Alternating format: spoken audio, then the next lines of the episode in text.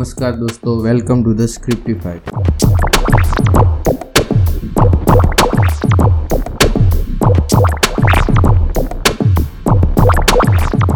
आज मैं रिव्यू करने जा रहा हूँ एक मूवी की। आ, उस मूवी का नाम है द टुमारो वॉर, जो हाल ही में रिलीज हुई है अमेजन प्राइम पे। और उसमें मेन लीड में है क्रिस प्रैट, जिसको आपने जुरासिक पार्क मूवी में भी देखा होगा।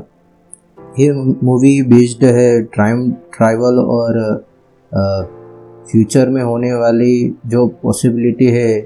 माउंटेन पे जो आइस है वो एक दिन पिघलेगा और उसके उसके क्या असर होगी अपने इस अर्थ पर, उस उसका दिखाया गया है। और इसकी कहानी ऐसी है कि दो हज़ार अड़तालीस से लोग आ, हमारे इस समय में आते हैं और हमको सूचित करते हैं कि भविष्य में ऐसा हो रहा है और आप लोगों की अभी ज़रूरत है, आपका जो भविष्य बचाना है तो अभी आपको हमारे साथ आना पड़ेगा।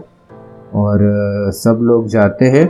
इस टाइम ट्रैवल बेस्ड ये रेकमेंड करूँगा थर्टी प्लस के जो हो वो ही देखे। और इसमें वीएफएक्स काफ़ी ज़्यादा अच्छे हैं और मूवी इंटरेस्टिंग है, आपको देखने को मज़ा आएगा। और एक फादर और एक डॉटर का बॉन्डिंग भी दिखाया गया हुआ है जो आपको अच्छा लगेगा।